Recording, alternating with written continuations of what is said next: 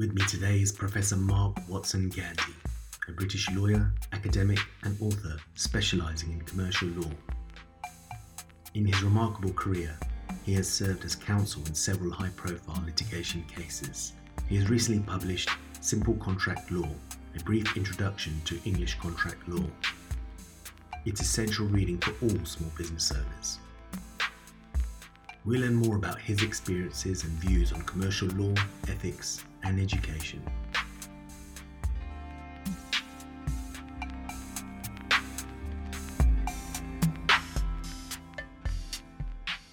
Mark, you're a commercial lawyer. Can you explain more about your areas of expertise? I do company banking and insolvency work. There's a, there's a fair degree of overlap between those subjects. Um, banking deals with the scenario, the question, what happens if? and insolvency is oh gosh we it's actually happened. When did you realize that law would be your career path? I don't really recall but i do remember as a small child buying a book called introduction to, to english law uh, for 50 pence and being fascinated by the sort of quirky things it contained um, as as regards coming to the bar that was i think much much later certainly the bar sounded uh, romantic at the time. The idea of being in business on my own account, uh, effectively the master of my own destiny, uh, was something that appealed. Uh, the chance, effectively, to, to build my own practice, my own small business. You are a highly accomplished barrister. You've appeared in complex cases such as Cambridge Analytica. Which of your achievements are you most proud of? I've been in this game for about 30 years, so I've I've seen a few fun cases over my time. I was counsel for the administrators recently in Cambridge Analytica. I did the Lloyd's names litigation for about a decade. I was counsel for the court appointed amicus curiae over the litigation of the collapse of Stanford International Bank out in Antigua, um, which was, this, I think, the second largest Ponzi scheme ever. With automation and digital processes taking over most mainstream applications, how do you see the legal industry changing over the next decade? The legal industry has moved with technology.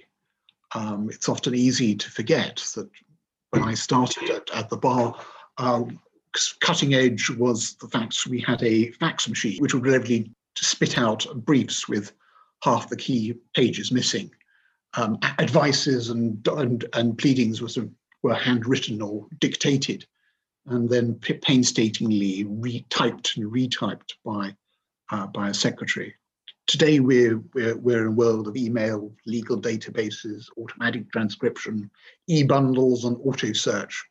Can you envisage a time where automation through bots will be used in arbitration and resolving disputes, or do you feel the human interpretation of the laws is fundamental to its effectiveness? There's increasing automation already. Um, lawyers are taking a much more peripheral role, for example, in areas like personal injury and, and debt collection.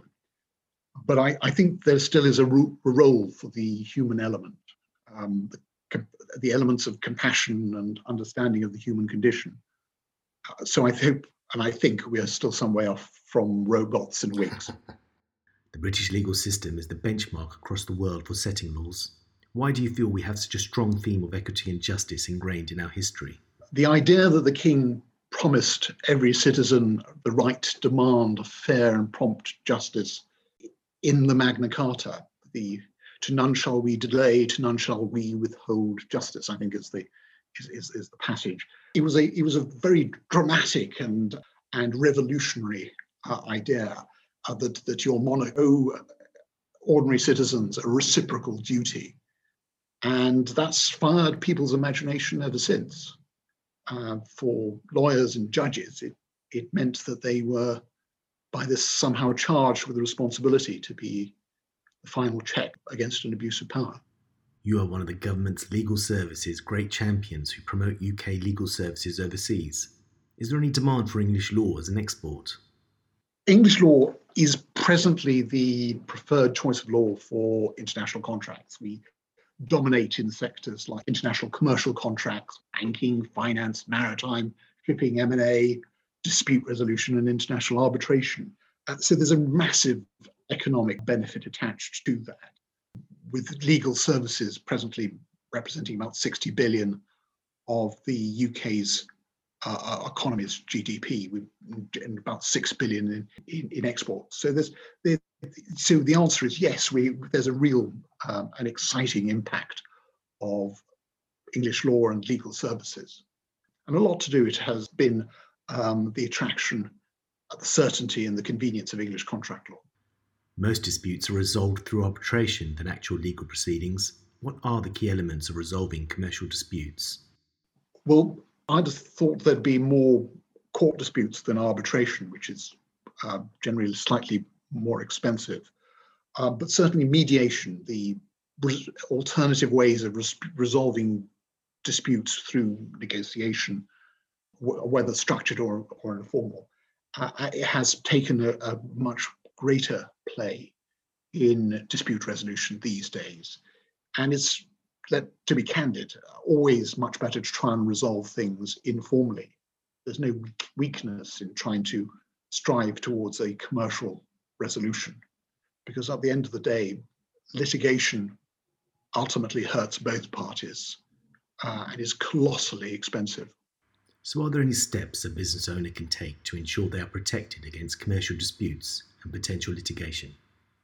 Candidly, um, there's no surefire way of protecting yourself. But there are things you can do to limit the risk to yourself and, and your business. Um, insurance can soften the, the financial blow of any litigation. Good, well drafted contract uh, may provide some uh, legal armor. Uh, but very often I find uh, people end up in court, not because they intended to breach the contract, but because they misunderstood as to the what the obligations they stood they signed up to, and that's not quite as surprising as you might think. Um, when you and I go to our lawyers to record the bargain that we've struck, uh, we assume that what will be set out in that document is precisely that. But in fact, what happens is the lawyers will continue the negotiation process as they put pen to paper. And so you may end up with a subtly different contract to the bargain you thought you'd struck in the first place. So, one takeaway I'd, I'd like to give is to make sure that when you do do a contract, um, make sure that you do what's called a pre-signing read-through. Basically, what it what it involves is you and the other side sit sit down whilst the lawyer goes through the lawyers on both sides go through the contract and what it actually means. And there are misunderstandings. It's always much better to have those sorted out there and then when where both parties actually love each other than um, a year down the road when parties certainly don't anymore. Are there any business and communication skills that a business owner can learn when dealing with commercial disputes? One of the things that a business owner can do uh, to assist themselves is to make sure that they build a document trail. The paper trail, effectively, that you create by email, by letter, um, is, is, is the evidence that is going to be crucial um, in any litigation and also in cru- crucial in both your lawyers and the other side's views as to as to how that, that case will will pan out. Uh, so the paper trail is absolutely key. If you are going to uh, correspond with the other side, the tone um, it needs to be factual and, and reasonable. Remember, it's it may at some stage be read out in court. Don't stop. That shouldn't stop you sort of spelling out the issues and how they impact upon you because that's that's something that's going to be useful uh, later on. Uh, another thing that's probably worth mentioning is that there's often a misunderstanding as regards the significance of sticking without prejudice on the top of your document. In essence, all it says is this e-communication tells the court uh, you don't need to read this document because it's, it's, it contains a protected offer. It doesn't have any further magic than, than that. If you want to keep a, uh, to, if you want to use it to make a, an, an offer that the court uh, won't see, um, that sticking without prejudice is just a, a marker to the to the court to to explain the nature of that document. So would that generally be considered privilege to avoid the costs associated with litigation? It, it's arisen because the courts have in, tried to encourage people to settle. And that they are and that they are conscious that people may feel deterred from from making offers if they see if they think that the court will be reading it out as part of the evidence before it. But the idea behind without prejudice is this is a document that contains an offer. Uh, it's not something to be shown to the court, and the court's very happy about that. If you want to use that letter, if you plan to make the offer with the hope of sometime later pointing out to the court, look, I made them a really decent offer. They shouldn't have gone to court. There's something called a Calderbank letter, and it's just um, changing the formulation of without prejudice and adding the word save as to costs, which, be, which simply says this is a um, confidential offer letter, but I may refer to it later if this ever comes back to court, so that I can say to the court, they should have accepted this offer. Is that similar to a Part 36 offer? Part 36 is um, is a, a further uh, development on, on this this offer theme. Um, in essence, what it what it does is it creates a formula for um, a, a, specific type of type of offer to either from the claimant or the defendant, um, and uh, you have ramped up consequences if the other side don't accept your your your offer and you beat your offer in litigation. So you not only get your costs, but you get your costs on an indemnity basis. You could can possibly get interest on top of your costs. So um, receiving a Part 36 offer means very very often means that you need to think long and hard as to whether or not you reject it, because the consequences, if you fail to beat it, uh, can be fairly dramatic. Social media has seen a market for false gurus and hucksters exploiting victims for get rich quick and elaborate schemes. How important is it for business owners and the general public to be aware of the tactics employed by scam artists? Well, sadly, these days it's increasingly important to be to be wary, and because scams are um, increasingly sophisticated, um, so it does make sense to uh, be alert to whatever is the latest fraud that's doing the round. I think the real danger is in people convincing themselves that only other people are foolish enough to be gulled. The reality is we're all vulnerable to fraud. We all need to be alert to it. And conmen are, by their very nature, deeply plausible. Uh, otherwise, they, they simply wouldn't be able to apply their trade. You're not only a lawyer, but also an educator.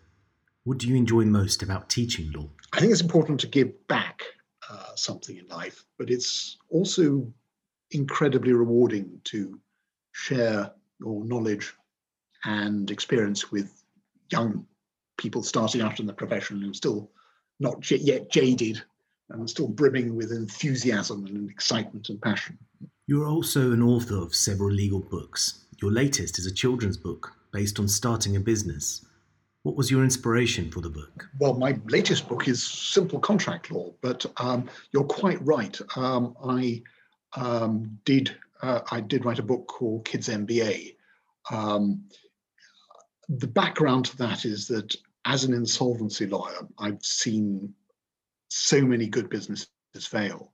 Um, so it struck me that it was deeply needed that that people be taught basic business skills um, so in 2016, I developed something called Kids MBA to give an introduction to basic know-how and hard skills. And that course was taken up by an awarding body called ABA Global and sort of rolled out by them. It's now taught in, I think, 30 countries. Uh, I, and it's just been launched in, in Zambia. Um, it's we've just been featured on uh, national television there. And the Kids MBA book was based on that course. Do you feel that entrepreneurship should be taught as part of the school curriculum? Passionately, uh, definitely. It, it, schools teach a, a, rich curriculum of subjects, but what they don't teach are the basics of skills and know-how that you're going to need in, in, in real life. Things like how to do your taxes, how to sell, what, what customer services involves. You know, the sort of the sort of basic necessary stuff that we it's, we're it's assumed we know, just know when we walk out of the school gates into the big wide world. And enterprise needs to be encouraged. But if we're going to rely on people learning um, business stewardship through trial and error, it's going to be hardly surprising why so many new businesses fail. So, which entrepreneurs do you admire and why? I, I don't think I'm going to. I, I'm not going to reel off any sort of big names because it's easy to do amazing thing if you're supported by a, a talented team and buckets of cash. Um, my admiration really goes out to the to the small businesses who somehow bootstrap to build a livelihood for themselves and their staff and still manage to produce amazing products and craft extraordinary things and turn everyday problems into opportunities. In your book, you mention the importance of understanding terms and a well drafted contract. Is the key to contract law just reading the small print? A bigger question is, is often do we have a contract? Because not every contract is in writing. I always thought of contracts as a sort of cake mix um, an offer, acceptance, intention to create legal relations, privity, capacity, consideration. If you don't have those, you, you don't have a contract. And there's also things like the defenses like misrepresentation, duress, undue influence, uh, and the fact that terms can be implied by the by by law and by the court. So it's never as simple as as just what's there there in writing. When entering into a commercial agreement with someone, are there any pointers that you can give? When you uh, first record your the, the bargain that you've struck, perhaps on, on the back of an envelope or, or an old bill, it's always worthwhile writing the word subject to contract. And basically what that that does is it is it leaves a marker for any future judge reading it, simply saying to him, look, judge, you don't need to read this. This is this is just a draft we're going to send our lawyer to our lawyers to finalize. As regards the, the contract itself, if I could leave, leave a plea, please keep things sim- simple. Elaborate formula for setting prices or interest charges uh, would just simply make things more complex to administer and much more expensive to litigate over later. I'm currently in a, in a case where we've had to have expert accountants to work out how the interest charges are calculated because of the way the contracts have been drafted. DIY is, is often a false economy as regards doing the doing the contracts. Um, so please let your lawyer have a look over it, not use something on the internet. Uh, it, it, it, because it, a you need to find the right precedent. It needs to be a, to be a contract from the right country. Um, the law needs to be up to date, and it's also important to understand the boilerplate that you're sticking you're sticking in precedent banks are great, but they need to be used carefully. Um, I've um, a lasting recollection of my first commercial client and signed up to a to a contract. And my my opponent went into our initial meeting gleefully pointed out to me that clause seven of their standard contract, which they rolled out with all their clients, um, spelt utter doom for my client. And it was at that point I was able to rather to point out that in the contract that their firm had drafted, there was in fact two clause sevens. And basically what the firm had done is that they had a had a standard precedent and an alternative for when they were acting for the company and an alternative for when they acted for the for the director. The, the case simply turned on the fact that somebody had missed um, that the, the, the second version that it hadn't been deleted so uh, if a good law firm can make that mistake, um, it's it's very easy to come to come a cropper, and it's and it's something that's therefore worth, worth watching out for. If you are going to do things DIY, one useful thing I've always found is there's there's an old there's an old rhyme. I, I don't know whether you know it. Um, four honest serving men. I have four honest serving men. They taught me all I knew. Their names are what and why and when and where and how and who. And in essence, what it is, it's a reminder when you're, you're drafting something down to, to make sure that you can answer those questions. What are you delivering? How much is it for? When are you delivering it? Where does it have to be delivered? It's a discipline to to ensure that the points you're making in the drafting are clear. Lastly, where can our listeners find your book? You can get um, a copy of Simple Contract Law on Amazon. Um, it's also available on Kindle.